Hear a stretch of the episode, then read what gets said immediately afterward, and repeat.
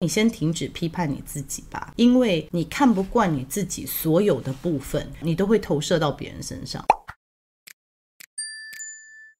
大家好，我是 Sherry， 今天我们就来聊一聊 ISTJ。STJ 这四个字代表的什么意思呢？ I 就是 introversion， 内向倾向的人，他关注于内在世界的时间比关注于外在时间来得多，然后他们也比较有可能从反思或者是独处中获得能量。那 S 是 sensing， 实感倾向的人呢，他比较喜欢从细节跟事实中获取讯息，所以他看讯息的时候，他比较实事求是，他比较不太喜欢用推理或者是看大方向来获得讯息。那 T 呢，就是 thinking， 思考倾向的人呢，他比较喜欢透过逻辑来做决定，他做决定的时候比较少是先想到他自己的感受，或者是他做的决定会怎么影响到其他人的感受，他是希望做对的决定，好，就是符合逻辑的决定。那 J 是 judging 倾向的朋友比较喜欢按部就班的做事，然后他们在做事前他们比较希望有完善一点的规划。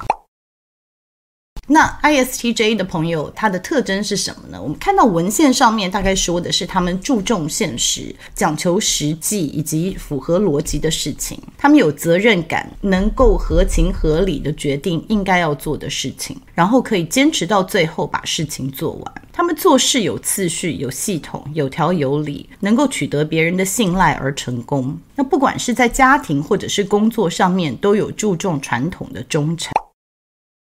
那我们来看一下别人是怎么看你的呢？我们最常看到形容 ISTJ 的形容词有calm 冷静， stable 稳重， steady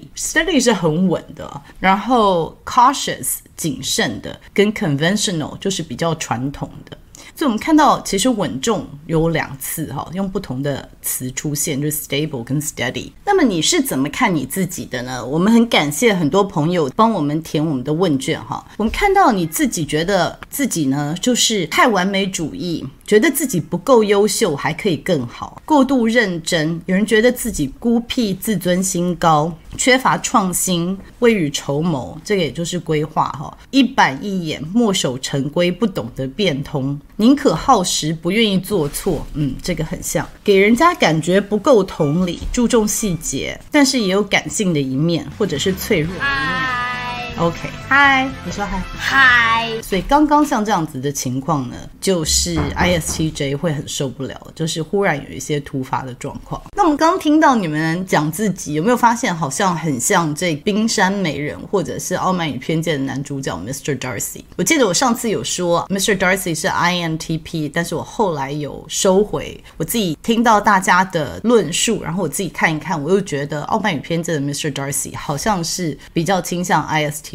那你们刚刚讲就是完美主义，觉得自己还可以更好，过度认真，孤僻，然后一板一眼，似乎都很像在叙述这个傲慢与偏见里面的男主角。然后比较有提到就是说看不到的那一面是感性的脆弱，他们也有幽默的那一面，很容易被大家看成就是一个很冰冷的人这样听起来。那我们看一下传说中的 ISTJ 有谁呢？在讲传说中的人之前，我先跟大家报备一下，就是说这些都是网络上面搜集的就是我没有任何证据说他们是，然后我每次讲完以后，很多人都说觉得不是，他们其实是另外类型的人，这都可以拿出来讨论。不过我现在看到的就是有 Jeff Bezos， 我还蛮想听一下大家的想法。Jeff Bezos 就是 Amazon 的创办人所以大家觉得他是传说中的 ISTJ。 我们可以看到他做人处事，他是非常一板一眼的他最近几年比较有名的就是他把员工的时间都流程管得非常紧，然后导致他连人家上厕所的时间都会算得很清楚，就是人家说他有点不太人道。那我觉得细节管很细这一点可能是有点 ISTJ 的倾向。然后还有在讲的就是说 Angela Merkel， 就是以前我们德国的总理，然后也是一位铁娘子，然后前一阵子在民主社会里面他应该是西方民主的领袖所以 Angela Merkel 他们也说是。然后还有就是 Harry Potter 里面的 Hermione Granger， Hermione Granger 我觉得也有点像，就是她非常在意流程，她非常在意规则，然后她也是非常努力很上进的一个小孩。所以 again 这些都是大家推测的，我们都有讨论的空间。不过呢，这是我在网络上面看到我觉得比较有可能是的 ISTJ 的名人。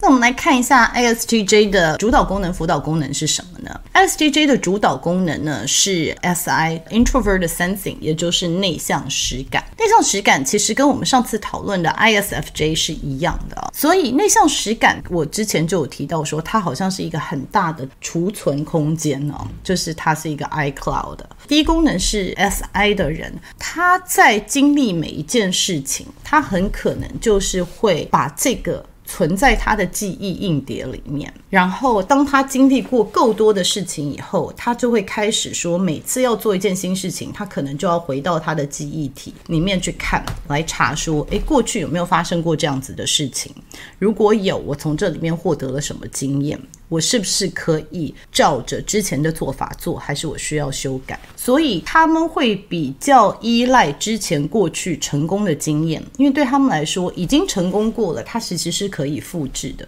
所以第一功能是 SI 的人呢，他比较会去看过去所发生的事情，他自己所经历过的，或者他自己看到的，他自己听到的，就是眼凭为实嘛，不是推测出来的方式，是他比较能够信赖的。所以这是第一功能是 SI 的一个特性。第二个特性我有看到内向实感是主导功能的人有的特质，就是说他们比较能够接受事实，不是怨天尤人的人。你把它放在一个比较困难的状况下，他比较不会说这个怎么这样，这个怎么那样，他比较会看一下就说 OK， 那我现在有什么资源，我现在可以做什么，你给他多少他就从这边开始。所以他也比较不会去想说我主动到外面找什么其他的方式或者其他的资源，就是你给他什么样子的东西，他是比较认命，比较能够接受现况的人哦。所以在这部分他们过得比较不痛苦，因为他比较不太会去检讨为什么他有的东西不够多，他比较能够接受，然后就从他有的资源里面开始工作。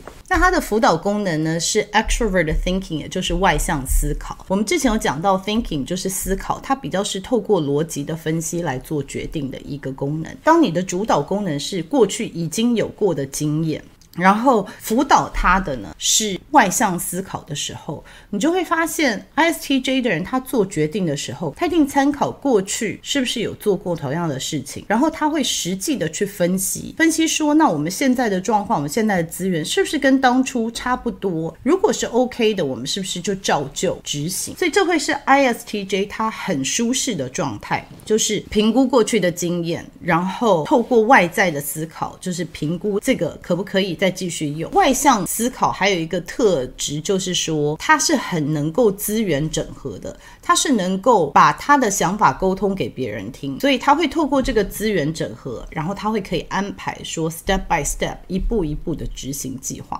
所以 ISTJ 的人他很容易看到一个状况，他会透过过去的经验，然后实际的分析，然后做出一步一步的计划来，他会把这个 process 执行的过程想得很清楚。那这一点就是ISTJ 跟 ISFJ 很大的不同了，就是我们可以看到他们两个的第一功能都是仰赖过去的经验，可是 ISFJ 的辅导功能是外向情感，他在做决定的时候，他就会在想说过去发生这件事情别人是怎么想的，别人的时候开心吗？那我要不要再复制这个经验。但是 ISTJ 想的就是说过去他有没有符合逻辑，这件事情有没有成功，有没有做的完整，那如果有，我是不是要再复制那个经验。所以虽然他们的第一功能都是一样的，但是他们的辅导功能就会让他们两个看起来是非常不同的。ISTJ 的第三功能是情感，第三功能是情感的时候，就代表他不是不会运用情感，他其实也会想要运用这个情感。所以我们之前看到大家在自己描述自己的时候，很多人提到说他们不为人知的一面是他们也会难受，或者是他们其实也幽默，或者是他们其实也会渴望跟人家有交流，只是跟人家交流的渴望比起他们想要独处的渴望似乎独处的还略胜一筹哦。但是他不是不喜欢跟人家交流，所以我们讲到他第三功能是情感哦，这一点他会跟 INTJ 比较类似，就说他非常希望做真实的自己，就是他有自己的信念，然后他也希望就说他做的事情是符合他的信念的，他不喜欢为了讨好别人或者是你知道为了别人开心而做出不符合逻辑的决定。那 feeling 在过度运用的时候啊，就是说他如果太专注在于他自己的信念的时候，然后他没有去运用他的这个外向思考，他有可能就是防卫心很重，因为他会觉得说别人的批评不符合逻辑，就是别人的批评或建议会影响到他对自己的观感，会影响到他的信念，或者是人家批判他的信念，他不想面对这个，所以在当他被 trigger 的时候他可能就会远离人群，因为就会觉得他的情感有受到威胁，然后他会变得很僵硬，就是当他没有被触发的时候，没有那么大的压力的时候，他还是可以用逻辑跟他谈的人。但是当他在压力下，或者是你极度怀疑，或者是你威胁到他所相信的一些流程或者是做事方式的时候，他这样在压力大的状况下，他就有可能会想要远离人群，或者是他要捍卫自己的信念，他要捍卫自己的做法。那 F 还有另外一种状况，就是他会进入内在世界，然后他就会开始反思他所有的累积的经验哦。其实我硕士班有一个同学，我看到他是 ISTJ， 就是他到一个年龄以后，他开始怀疑他以前的做事方式，然后他就非常的在开发他的第三功能，他开始慢慢的想要知道自己的感受，然后他也发现自己生病了，就是他中间有一些慢性疾病，就说他有发现说这个病跟自己的个性的连结。然后我就看到他看了非常多的中西哲学然后心理学的书，然后借由这些来了解自己。所以如大家都说哦 ISTJ 的人好像很冷酷，好像很没有情感，但是其实我有看到 ISTJ 有的在中年之后，他会好好的运用他的 F 的功能，然后透过这个来反思，来更了解自己，然后成为一个心智功能比较平衡的人。那他的 shadow 功能，就是他的第四功能呢，是 extroverted intuition， 也是外向直觉。外向直觉这跟 ISFJ 也是一样，就是我们知道说你的第一功能运用的是你过去的经验哦，这个是你最舒服的状态。那你最不太喜欢的就是看到未来的可能性，也就是看到未来的可能性，去探索未来的可能性，这个对于 ISTJ 是有一些压力的哦。他第一个不喜欢，因为对他们来说就是过去已经有成功经验，过去摆明的已经好的东西，为什么你要去动它？还有这么多，世界上还有这么多未知的事情，你为什么要去动一个已经有成功范例，或者是有 year old establishment， 已经是非常成功的这个运作方式？所以他比较不喜欢运用的就是想象未来的可能性，探索未来的可能性，这个是 ISTJ 的 shadow side， 这也是有可能是变成他的绊脚石的一个功能。那这个功能呢，当他在压力很大的时候呢，它就会爆发出来哦。它爆发出来会有什么样子呢？我有看过 ISTJ、ISFJ 的人，就是看他一辈子，或者是你认识他的时候，他都是稳扎稳打，非常稳，非常值得信赖的人。可是忽然有一天，就是发现他所有建立出来的规范，他所有相信的事情，有一天都崩塌的时候，他有可能就会发疯，做一些很疯狂的事情。比如说忽然就是搬家了，就是忽然说他要搬到另外一个地方，忽然离职，忽然离婚，忽然做一些就是你会觉得怎么可能，这么保守的人怎么会做出这样子的决定。这个就是他的潜意识，就是他的阴暗面忽然爆炸。他可能对世界悲观，或者有一些毁灭性的做法，或者是说这个是完全不符合他的逻辑，他就想要试试看，这都是外向直觉做你的第四功能时候有可能会发生的事情。那这个部分如果没有好好面对的话，它有可能会变成一个常态，就是说每一次当别人不同意你的时候，或者是每一次你碰到状况，这个 ISTJ、ISFJ 都会碰到，就是说每一次你压力很大，你就觉得说啊 fuck it， 我换一个地方，我换一个场景，我换一个学校，我换一个人哦。所以如果处理不好的话，就说如果在这中间没有反思，没有好好来检讨自己，或者是了解自己为什么会做这样的决定的时候，他们每一次在压力过大，他就有可能心智功能就会跑出来乱，就会觉得说啊，算了，重新开始好了，我重新再建立一次。所以这是有可能发生的状况。ISTJ 的心流状况是什么呢？我们现在听起来就知道 ISTJ 他比较倾向你多给他一些独处的时间，他不是不喜欢跟别人合作，但是如果真的要大家一起 teamwork 一起要合作的话，他会希望每一个人的工作都切割得清楚，就是每个人都能够尽守本分，然后不要有太多就是讨论或者是模糊地带。这样子的状况下，他还是可以在团队里面走入心流状态的。所以就是他要不然是独处工作，要不然就是大家的分工很清楚，然后他可以去建立非常详细的这个工作的规范，不管是他自己建立也好，或者是他来 follow 这个详细的工作规范，就是所有的事情没有太多的变数，他可以专注在他想要做的事情上，然后这个就是他可以走到心流状态的时候，这时候他会很能够发挥他的功能，就是他可以不管是制造或者是分析或者是执行，这样的状况都是他很容易走到他的心流状态的时候。那可以发展的机会是什么呢？当我们听到就是说，如果他的第一功能 SI 没有发展好，就是他过去的累积的经验不够多，他可能就是2-3个成功的经验，他就一直在用这样子同样的范本，就觉得既然已经成功了就不要试了，就不要再试了，我们就是这3个成功经验就好了。其实对于 ISFJ INTJ 的这2种类型的人，我都会觉得说，年轻的时候如果没有一些挫折或者一些失败，其实对他们后来的人生发展比较不利，原因是他很有可能就是抓住这些成功的经验，然后一直不停的重复这些成功的经验。所以可以发展的机会就是说，尽量多去尝试一些事情，多体验一些事情，因为你多的体验就代表你的这个第一功能会越来越庞大，资料越来越丰富，这样子对你未来工作做人处事会越来越有帮助。那第二功能呢，就是外向思考。外向思考它如果没有发展的很好的话，因为我们知道外向思考它比较是对外在资源整合，在分析你的逻辑，这个对于 I 的人本来就是有一点点难，因为有的时候你不想要跟大家解释，或者在资源整合的时候还是必须要跟外面有一点互动，所以当这个第二功能有点太困难，没有发展好的时候，就变成说你的资源能力没有开发的很好，那你可能知道有过去的经验，但是你没有办法资源整合，或者没有办法告诉别人为什么好，就会让人家觉得说你好像是一个老古板，就是为什么你一直抓住过去的经验，没有想要做新的东西，或者是你分析的逻辑别人听不懂，或者是你这个逻辑思考不是很清楚，你没有办法好好分析过去的经验，你就完全仰赖过去的经验了，你想都不想。这个是你第二功能没有发展好的时候会呈现的状况。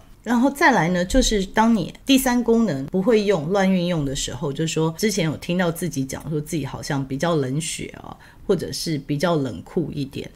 不懂得同理。我们发现很多人都知道自己不懂得同理，事实上他有点不想要去看到别人的想法，或者是第一个有点看不懂，第二个他也是不想去看，所以看了以后他其实也没有办法做任何事情，因为他不想要改变自己的做事方式。所以有的时候第三功能没有发展好的时候，就是做事情讲话可能不太能够想到别人的感受，可能会有一些伤人，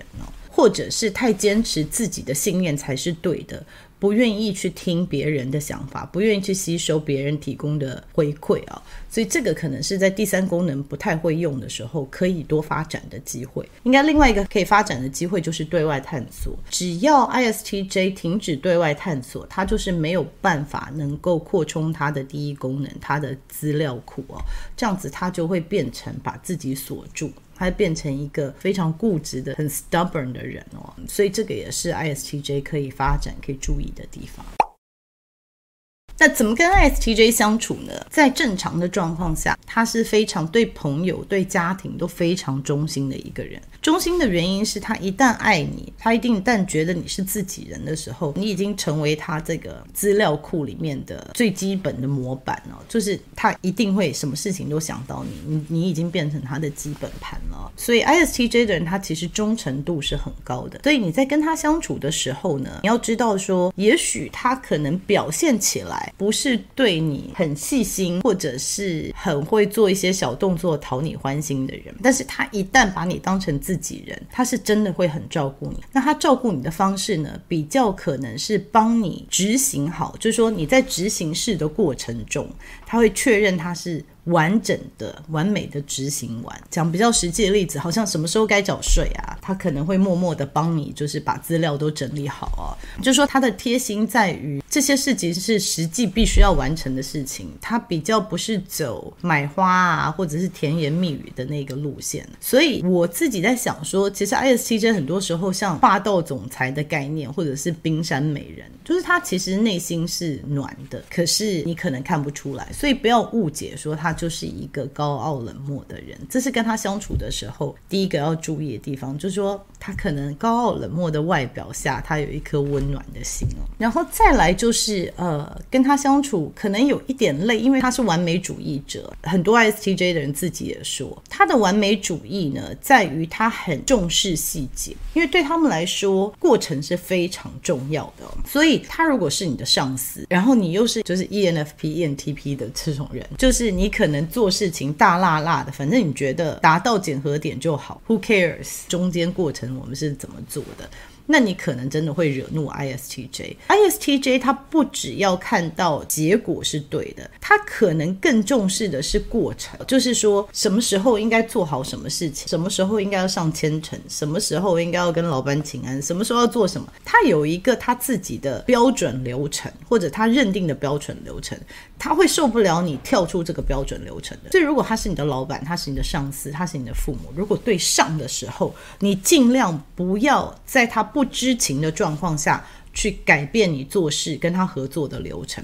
这个他会很抓狂。那如果你真的要改，你可能事先要告诉他，事先要做一些沟通，这样子你才比较有可能不会激怒他。那再来呢，就是给他一些时间独处，不管他再怎么喜欢你，再怎么爱你， ISTJ 这个人他还是需要大量的独处时间，因为他需要一些消化，就是我们把它当成存档时间吧，就是在外面经历这么多，他就是要上传到云端，他需要一些时间哦。那尤其是搭配到很爱玩的配偶，或者是比较喜欢出去的伴侣啊，或者是朋友，你会觉得说这个人怎么这样子，他是不是不想要跟我们，或者是不重视我们，真的不是，他就是需要一些独处的时间，所以要尊重这个部分哦。那我们刚刚已经讲到了，他不是会甜言蜜语，或者他不是一个很好的听众啊，就是你需要找这情绪的支援，就是情感上面的支持，就是 T 类型的人吧， ISTJ 尤其是可能不是你最适合的对象，所以你要了解说，你如果有希望 ISTJ 他给你情感上面支持，你跟他讲一个问题哦，然后你就说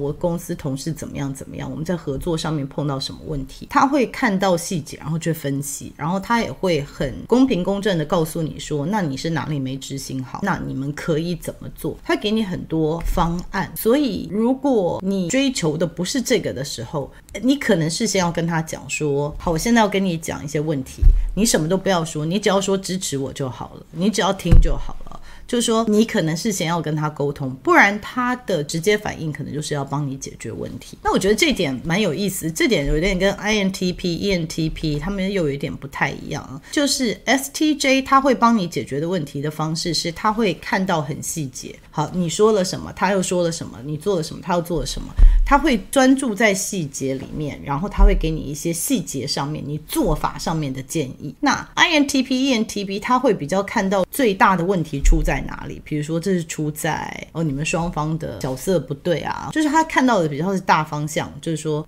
这个是角色的问题，这个是钱的问题，那他也是会提出来问题告诉你，那他的目的也是希望可以帮你找到解决方案。总之 T 的人在倾听的时候，他比较会公平公正去分析问题。对 F 倾向的朋友，如果跟 ISTJ 或者是比较 T 倾向比较严重的人沟通的时候，大概都有心理准备，他是可以提供给你实际的解决方式的，但是他不是给你一个感情支柱的听众。那因为这样子呢， ISTJ 其实他心里面非常害怕玻璃心的人，因为他有时候只是在分析事实，然后可能人家受不了就会大哭啊，或者是有一些情绪啊，这时候 ISTJ 有可能就是不知所措，因为对他来说情感这个东西他不太晓得怎么驾驭它，所以你如果常常在他面前就是忽然大哭啊，或者是忽然情绪崩溃啊，他可能就会慢慢远离你，因为他不太晓得怎么跟玻璃心的人相处，这是你会让他有一点点不太舒服，就是他也不是不想要关心你，可是他也不知道该做什么，或者是有些 ISTJ 的人会觉得很厌烦，就是觉得说为什么你不能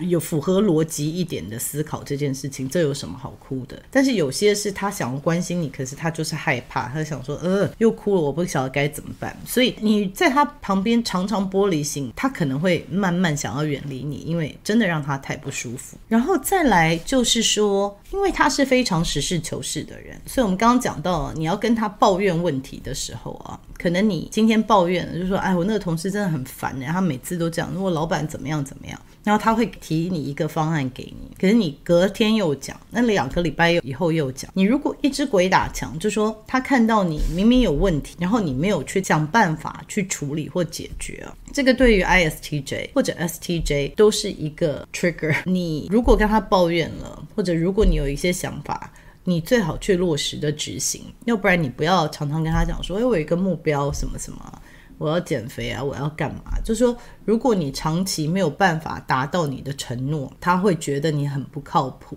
就是你不是很值得信赖的人，因为他不轻易做承诺，可是他一旦做承诺，他会很努力的把它完成。 ISTJ、ISFJ 都会这样子，所以你不要做一些莫名的承诺是你没有办法可以达到的。尤其是我们要讲说 INFP 有的时候为了让你开心，可能会答应你做一些事情，可是那真的不是他想做的，对不对？ INFP 的朋友真的不是你想做的，你最后还是会放鸽子。那与其这样，你一开始就不要答应，因为对于这个放人家鸽子或者是没有办法达到你的承诺，对 ISTJ 来说是很蛮严重的事情。然后再来呢，就是他们讲话呢希望实事求是，他不是不喜欢甜言蜜语，他不是不喜欢好听的话，可是因为你讲了太多空的东西，比如说你讲的就是大方向啊，就未来的可能性啊，他会觉得有点不太可靠，因为我们一直讲的他需要有 proof， 他需要有证据，他需要有事实可以给他看说这是可以成功的。如果你一直在讲说未来的可能性啊，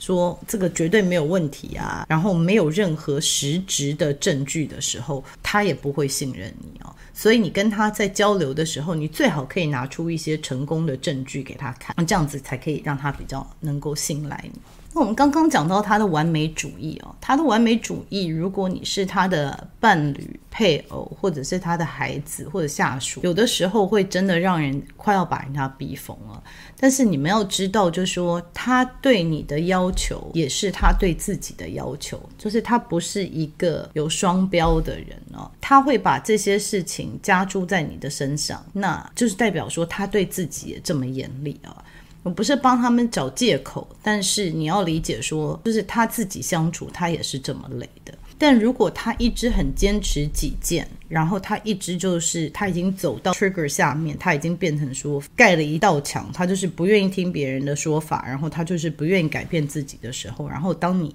碰到这样子的 ISTJ 你也很受不了的时候呢，你真的就一定要评估说你可不可以在这个完美主义下继续生活，就是 how much can you take。如果你真的不行的话，你就要自我调节。因为 ISTJ 的人呢，他走到这一面的时候，除非他自己有所领悟，其实你很难改变他。所以你现在正在面临有这样子的状况的时候，我会建议一定要先照顾好自己，就是你一定要先顾好你自己的信念，你觉得的事实是什么，你不能被他影响，因为他是非常坚固，他可以变成一个顽石。在这样状况下他可能已经没有理智来跟你对话的时候，你首先要好好先照顾自己哦。这是另外可以给跟 ISTJ 相处现在刚好卡住的人的一个建议。我给 ISTJ 的建议就是放过自己一马吧，知道你是非常 goal oriented， 就是你非常关注于做什么事情达到它最终的目标，就是你想象的成功的样貌，不管是在事业上面，在工作上面，或者是在家庭上面，你期待配偶的样子，你期待你小孩的样子，你期待你家里运作的方式哦，你可能有一个非常清楚的图像，还有一个你觉得可以运作的方式，然后你对你自己的要求也是非常的严格。那你可能觉得说对自己要求严格是好事，因为这样子你才有现在的成功啊，这个我不反对。但是我要跟你分享，就是我之前的一个教授告诉我一句话，就是我们研究心理学这么久都知道说 positive reinforcement 就是给大家正面的回馈，是可以让别人进步更快的一个方式。可是 ISTJ 你是非常严苛的对于自己，你要知道你这么严苛的对自己，就算你觉得你没有对别人严苛，可是你在人家旁边还是会有这样子的压力。所以我有看到一些 ISTJ 的人在讲说他也不想要批判别人，可是他不知道怎么做，就是说你先停止批判你自己吧，因为你看不惯你自己所有的部分，你都会投射到别人身上。比如说你觉得要休息就是懒散，分数考不好就是失败，工作没有达到什么 level 就是不成功的人，就是你所有的这些束缚加在自己身上，你没有去跟他和解的时候，你看你的身边所有人都会不顺眼，因为你看到每一个人就是说这个人又是懒，这个人工作不够努力，那个人工作不够成功。所以我对 ISTJ 的人要说，就是说只要你放过自己一马，你就会发现说你身边的人好像其实真都没有这么糟，你也没有这么糟，你够完美了。你可以多想一下，是不是别人给你的夸奖或者是赞美你可能都没有想太多，可是别人对你的批评你就是会记很久，而且可能是鞭策你的动力。那这样给自己这么大的压力，其实对你自己的身体或者是心理都不是这么健康的。所以我想要请 ISTJ， 尤其是你觉得自己对自己很批判，太完美主义，然后把自己逼得很紧的人，想一想你所有对自己的批判都是从哪里来的。比如说谁说休息就是懒，谁说工作怎么样就是不成功的人哦，就是你可以想一下，就是说都是谁告诉你这些话的。就是你小时候还是一张白纸的时候，你一定不是这样子想，你的完美主义的这些标准是来自于哪一个人，就是说哪一个照顾你的人，哪一个亲戚，哪一个朋友，我觉得都可以把它写下来。然后你要理解说这些其实都是你过去听过的东西，你把它存在你的硬碟里。你如果不想要被自己的完美主义逼疯，你必须要把这个硬碟里面的资料拿出来，然后把它删除哦。因为你如果没有办法删除的话，你也没有办法放过自己一马。所以先把它想出来，就是说这些话语是来自于哪里，来自于你哪一个朋友，哪一个亲戚，也许是你的父母，也许是你的兄弟姐妹，也许是你小时候的老师，也许来自于你的配偶。你先把这个档案抓出来，运用你的第二功能来好好分析，这是符合逻辑吗？如果我已经得了这么多奖，如果大家都觉得我是这么可靠的人，为什么我还觉得我是懒散或者是不靠谱或者是失败的人呢？为什么会这样子要求自己呢？这样要求自己是符合逻辑的吗？就说一旦你可以找到档案，你的第二步就是来做比较符合逻辑的分析。然后接下来第三个可以做的就是赶快把这个档案删除，就是对自己好一点哈。相信我，你可能觉得对自己好一点是放过自己一马，但是以我们看所有研究报告长久来看，你其实是对你自己的身体，对你自己的心理发展，这是一个正向的改变。好了，其实花了这么多要跟 ISTJ 的建议，其实大部分都在于就是说你的完美主义哦，你把自己逼得很紧的这一个部分。那就是另外一个要提醒，就是说你把别人给你的批评跟别人给你的夸奖你都写下来，你自己评估一下，是不是你都没有太在意别人给你的夸奖或者是赞美，你都会把所有的赞美或者是鼓励把它缩小，然后所有的批评声音都会把它放大呢？如果是的话，最起码找到一个平衡点。再来就是你应该有发现的，就是 ISTJ 人真的有点比较难聊天啊。第一个，他本来就是比较内向倾向的人，然后再来就是人家一跟他聊天，他就可能很快的走入分析的状态，然后开始就是看到可以怎么样改进啊。其实我觉得 IP 的人都会有一点这样子的状况，就像刚刚有提到的，你如果跟人家聊天的时候，在给人家建议之前，你可以先问一下，或者是评估一下，说人家要的是就是一个抒发他的情绪而已，还是他真的是来是希望你给他实质的建议。所以在听人家讲话的时候，你可以做一下这样子的分辨。还有一个非常重要的建议就是说，希望你在看自己跟看别人的时候都比较专注在最终你希望的目标是呈现什么样子，而不是注重在小细节上面。比如说，也许你在管小孩好了，我们就说 ISTJ 的父母，他可能会很执着说小孩是怎么样念书的，早上有没有先起来，有没有先背英文单字，下午有没有怎么样怎么样。其实要讲的就是说，他最后考的成绩是好的就好了嘛，你可不可以不要管到说他几点几分要念什么书。那不管你是做老板或者是你的配偶也是一样，就是你要知道有些人他其实在弹性，他比较喜欢弹性的灵活的过生活，他可能比较不喜欢一板一眼的生活，他要在比较弹性或者是混乱的状况下，他才能够走入心流状态。所以不要因为别人的行为没有按部就班的时候，就给人家贴标签说这样子做是不对的，因为其实这样子他跟你相处也会很痛苦，你自己也会有很多愤怒，就是说为什么人家都不能好好的做事情啊？最好是可以接受，就是说每个人做事方式是不太一样。再来就是我们还是又拉回完美主义这一点，就是说有的时候完美主义是来自于你对于失败的定义是什么。我们之前有讲到说 ISTJ 的朋友们在写问卷的时候有提到说，他们会把自己困住，因为害怕失败而不去尝试。我觉得大家要重新去定义所谓的失败是什么意思，就是失败是成功之母，真的不是讲假的。如果你可以用你的第一功能来想，我们从小到大没有一件事情是没有失败就做成功的。从一开始在学走路，我就不相信有一个 baby 他是一下床他就开始会走路了。我们所有的 baby 都是从爬开始，然后爬一爬站起来摔跤，走一两步摔跤，走三四步摔跤。这个时候爸爸妈妈都觉得非常的可爱，都要录下来，哦，他第一步终于站起来了。但是为什么我们在做大人的时候呢，你一直摔跤就会觉得自己很差劲？这是不符合逻辑的。没有一个人应该一下床就可以走，然后可以跑。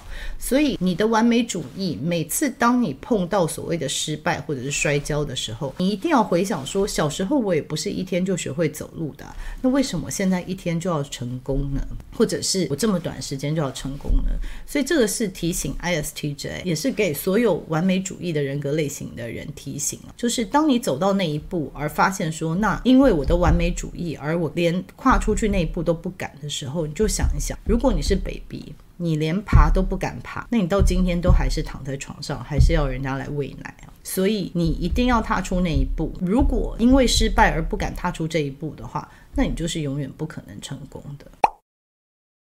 所以看到很多问题都是在讨论说，如何丢掉自己的完美主义，如何提升自己的自信心。那我希望我刚刚讲的你没有听进去，就踏出那一步吧，重新定位什么是失败，然后饶了自己，对自己好一点。因为只有正面回馈跟对自己好一点，你才可以走得更长远。就是这三点，希望你们可以记住这三点。那还有的问题是说，感觉要很久才能熟，感觉很难亲近，可以改善。很久就可以熟，我们其实上次 ISFJ 有讲到这件事情，很久可以熟这件事情我觉得还好，因为很快的熟的人好像翻脸也比较快一点哦，很慢的熟一点其实它有它的好处。所以我觉得这一点你一定要能够接受自己，你就是不是很容易很快熟的人哦。但是感觉很难亲近，我觉得这是可以改善。感觉很难亲近这一点呢，我觉得你要把对自己的批判慢慢的减少，那你对别人的批判相对的也会慢慢的减少。那当你的所作所为看起来不是批判别人的时候啊，别人会觉得你会比较好亲近。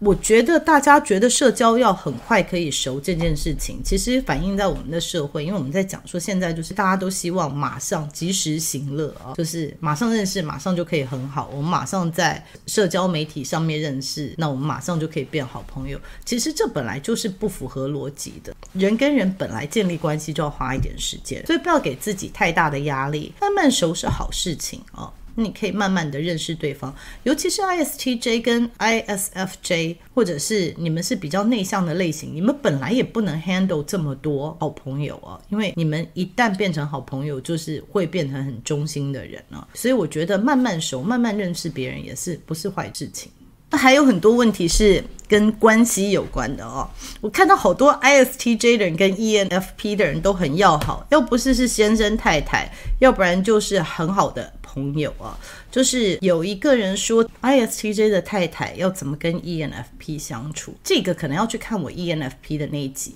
不过我们来讲一下 ISTJ 要怎么跟 ENFP 相处好了。第一个，你们就是完全相反的两个人，那 ENFP 会非常欣赏 ISTJ， 因为他们会觉得自己好像对于一件事情都不能维持很久，他可以很欣赏一个人，就是说哇，可以稳扎稳打的，就是一直不停的在做这件事情，这对他们来说真的是很神奇。 ISTJ 这些人怎么这么厉害，就也不会觉得无聊，而且也可以这么注重细节，然后把事情都做完。对 ENFP 来说，这真的是好像独角兽的一个概念，就是非常难得的，所以他们一定会互相欣赏。 ISTJ 也会非常欣赏说，哇， ENFP 的人好像好放得开哦，随时就是心血来潮想换一个地方就换一个地方，就是好像活得好自由的灵魂， ISTJ 会这样子看 ENFP。 但是相处久了以后，我就说了，只要是个性相反的人相处久了以后就会互相觉得很烦，就说哎，你怎么这么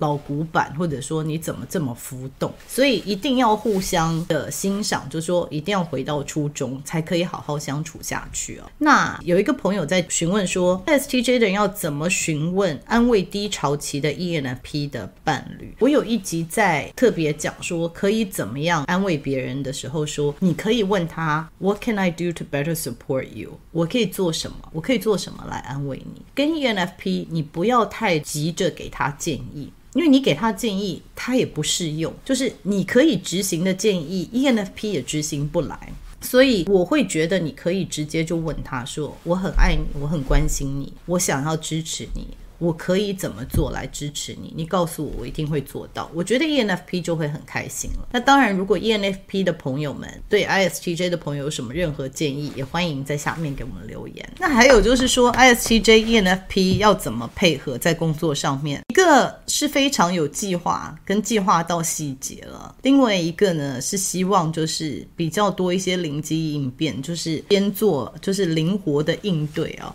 所以在这上面我觉得看谁是主管，但是 ISTJ 的人你如果要跟 ENFP 的人相处，你就必须要了解说你要给他一些空间发挥，你只要看结果就好了。你跟 ENFP 相处的时候就是看结果论，你不要看细节。那 ENFP 你如果要跟 ISTJ 相处，你就要知道其实这些细节对他来说真的很重要，几点几分要把这些事情交好，哪一天要做好，他不喜欢人家临时抱佛脚，所以你要吗就不要让他看到这些过程，你就跟他讲说你就包在我身上就好，你不要看过程。那更好的方式是说你不断的给他 update， 就是我现在做到哪里了，你要安心我，就是你一直不停的在回报的时候， ISTJ 的人会觉得他比较能够放心，就是因为他非常注意的是过程。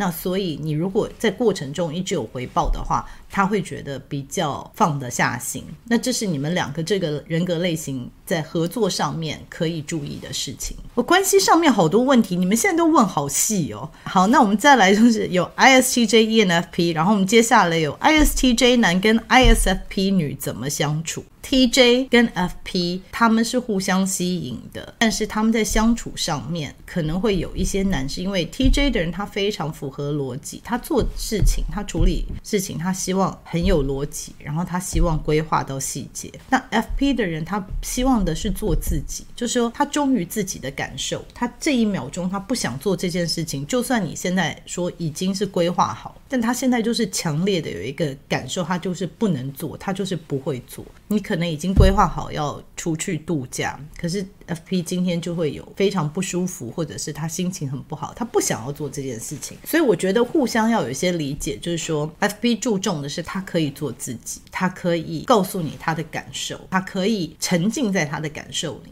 那 TJ 你要能够理解这一点，然后 FP 的人要理解说，对于 TJ 来说他不是冷血，对他来说他的安全感建立在于他所有分析过规划好的事情，他不是故意在刁难你，这个是他的 security blanket， 这是他安全感的来源。当你一直在忽然有一些状况想要做自己，或者是没有安排规划的时候，这个对他来说是压力的来源，所以他不是一直在强迫你做事情，他是要顾好他自己的这个安全感的来源。所以我觉得在互相相处上面可以多理解对方一点。那 ISTJ 适合跟 ENTP 在一起吗？我要特别讲一下，我不是很喜欢特别去强调哪一个个性的人跟哪一个个性的人他们比较适合在一起，是因为我真的觉得每一个人格类型他都可以有不同的修为。就是我刚刚有提到了，我硕士班 ISTJ 的朋友，他就是从小是在语言暴力的家庭长大，他是非常贫穷的家庭，然后他小时候有很多创伤，然后是美国中部的人，除了白人之外没有看过其他种族人。他现在长大在一个全世界知名的顾问公司做一些个高阶主管，那他也一直不停的在反省，然后一直不停在反思，然后一直不停的在寻求治疗，就是他一直想要治疗自己内在受伤的那个孩子。所以其实你看他虽然是 ISTJ， 做事来说他一板一眼，然后他非常有领袖气质，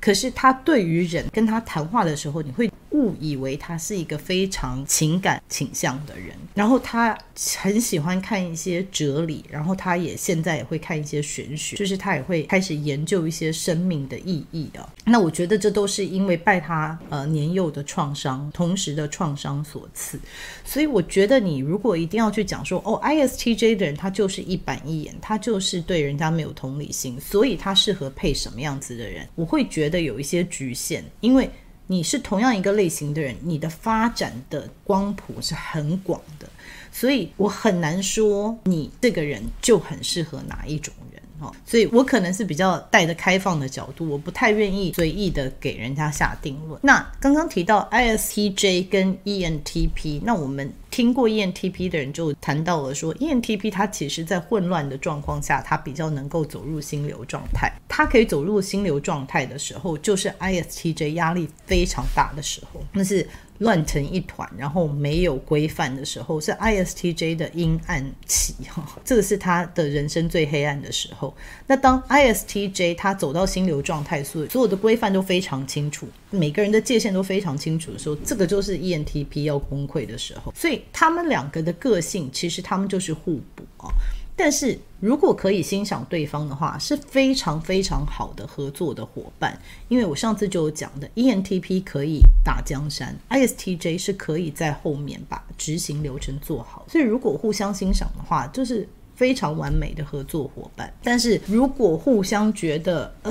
受不了的话，那真的就是很难相处。所以我觉得每个个性可以怎么相处呢，就去理解别人的心智功能，理解他为什么要这样子做，然后同理他。同理并不代表受得了，所以受不受得了还是要看你自己。但是如果你同理他，最起码我觉得在相处上面你比较不会这么受不了对方。还有就是 ENFJ 跟 ISTJ FJTJ FJ 的人可能比较倾向就是顾及于大家的整个家庭啊，或者是团体的情绪啊，和谐度啊，比较是人缘好一点的人啊。那 ISTJ 他可能比较倾向人缘比较不是那么好，因为他自己也比较不喜欢走入人群，所以在相处上面也是会互补互相欣赏。所以你们来想一想他们可以怎么样互相欣赏，可以互相相处。我觉得一个重点就是 TJ 的人你要欣赏，就是说 FJ 的人他其实是可以帮你做公关的，因为你可能讲话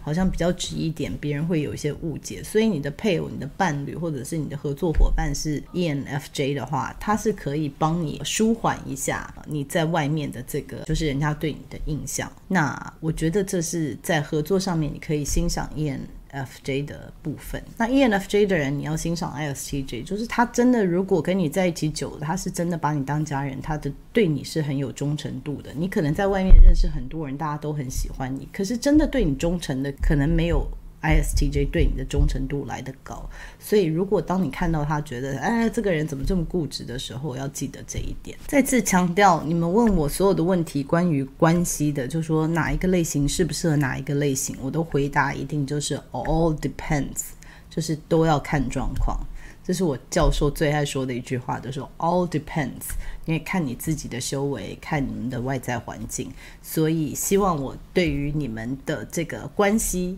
的处理有一些帮助，但是真的很难说，真的 all depends 你们自己的修为跟发展到什么地方。那还有一个人提出说很难维持长久的关系，那这不是跟我们之前讲说 ISTJ 人是很忠心的人是有一些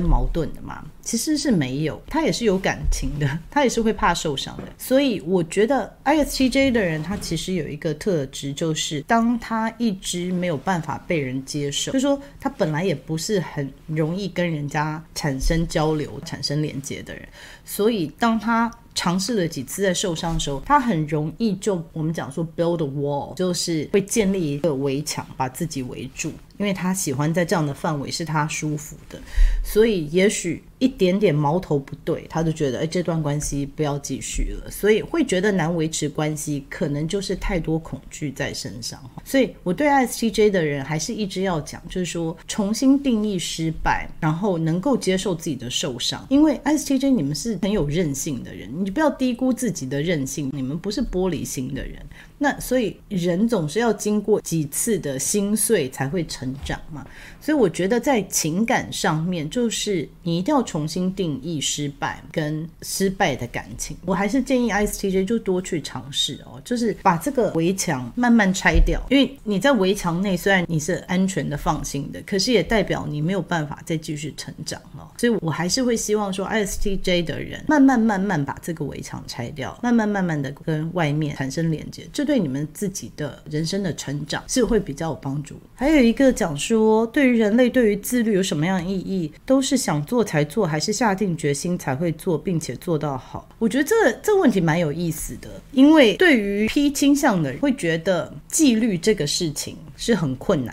就是你一定要花很多心血才去做到的，而且纪律这个事情好像是很伤神。但是你们要知道啊，对于 TJ，对于 J 倾向的人，尤其是对于很 J 倾向的人，有纪律这件事情它其实是一个安全感，因为我每天可以做什么事情，然后我每天可以看到我的成果，这件事情对他们来说是安全的。所以纪律当然也是会训练出来，就是说你有纪律去做一些事情的时候，就是说你心里身体不想，可是你还是强迫自己来做，虽然这个很痛苦，但是比起这个痛苦，他可能在没有纪律下，就是每天都晃来晃去，然后不晓得什么时候要做什么事情，然后到了晚上才觉得啊，我怎么废了一天，这样的痛苦对他来说是更高的。所以相较之下 TJ 的人还会比较倾向就是说，那我好好把外在的控制好，就是有纪律的生活对我来说才是安全的。所以这个希望有回答到你的问题，就是说我看到人家很有纪律，说人家怎么做到的，这是他的安全感的来源，他喜欢这样，他这样子的状况下他才舒服。就像 P 的人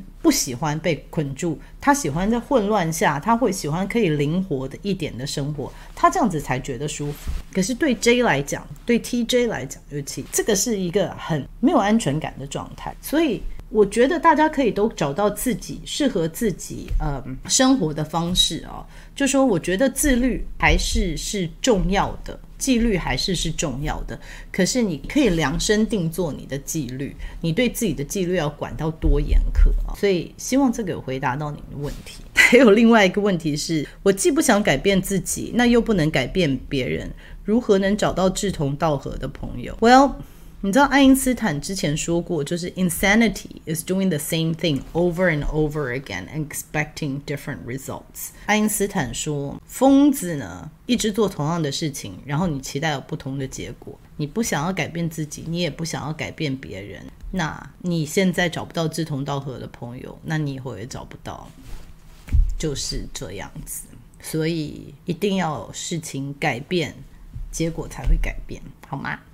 那还有朋友在问到说，他不晓得他是 INTJ 或者是 ISTJ， 因为 N 跟 S 这两个功能的分数，就是 N 跟 S 的分数非常相近。那其实 INTJ 跟 ISTJ 他们最大的不同就是他们的第一功能，所以他们其实看起来是非常不一样的。因为 INTJ 的第一功能是内向直觉，内向直觉呢，看的是他在做一些连结，他在分析一些象征性的线索，他透过这些看到这些外面的点线索，他探索的是有什么样子的可能性，所以他比较是往外面看，然后他比较是看到未来的可能性。那内向实感，他看到的比较是我自己已经过去的经验，过去发生的事情，然后我过去的这个 database， 我过去的这个记忆的硬碟里面有什么样子的 pattern。 那他们2、3次的功能都是一样，所以一个是往前看，看到一些线索，看到一些图像，然后再来做用逻辑的分析。那这边是先看过去的经验，然后再做逻辑的分析。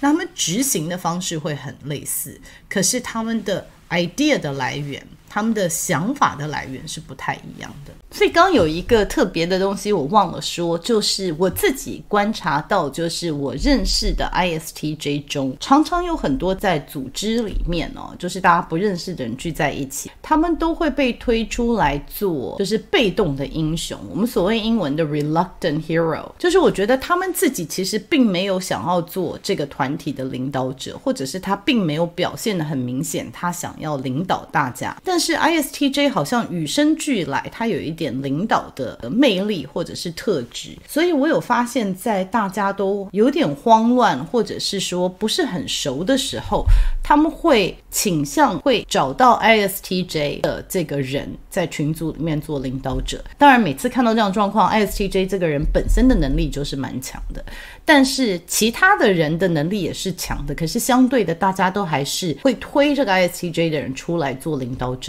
那我自己观察呢，可能的原因有几个，就是第一个 ISTJ 他自己是给人家感觉是很有智慧的，因为他讲话感觉很靠谱，然后他的情绪算是比较稳定的。那再来就是说，我发现比较想要做领导者，或者是比较主动会开始要给人家指令，或者是来教大家要做什么的时候啊，当一群人他的能力相当的时候，大家对于很外向的领导者有一点点会排斥。那我就讲说我们硕士班呢，其实大家的资历都差不多，那我有看到就是对于一些外向的人他们可能一开始有说话比较大声，或者是比较想要主动的发表一些意见，可是大家到最后就是还是会去找 ISTJ 的人，因为他比较不是光芒毕露，所以他比较不会惹人家讨厌，就是在一个大家比较混乱的状况。所以有2次我都发现，一次是在我的硕士班，一次是我自己在哥大做助教的一堂课上面。那其实我自己有跟 ISTJ 的这2位同学讨论，他们一开始觉得说他们并没有想要做团体的领导者，他也觉得为什么大家要赋予他这么重的责任因为大家应该都是平等的状况下，为什么大家都会好像仰赖他们做更多事情。可是我自己就有跟他们讲说，那你们要自己反思，就是是不是因为你对一些细节有一些执着，就是对执行的方式有些执着，然后你好像给人家表现出来也是一个你可以领导，或者是你希望别人做的事情是按照你的方式来做的，所以这几个因素加起来，别人就比较可能仰赖你来领导大家。所以我在猜 ISTJ 有的时候会被人家推上这个领导者的舞台的时候，有可能是因为这样的状况。所以 ISTJ 当他发展好的时候，他其实不用说太多话，他自己是有这种领袖魅力的这跟其他类型的领袖是比较不一样的。好了，今天 ISTJ 真的就讲到这里了，感觉越录脸色越苍白。如果还有什么我遗漏的呢，我之后再补给大家。那我们今天 ISTJ 真的就讲到这里了，我们下次见，拜拜。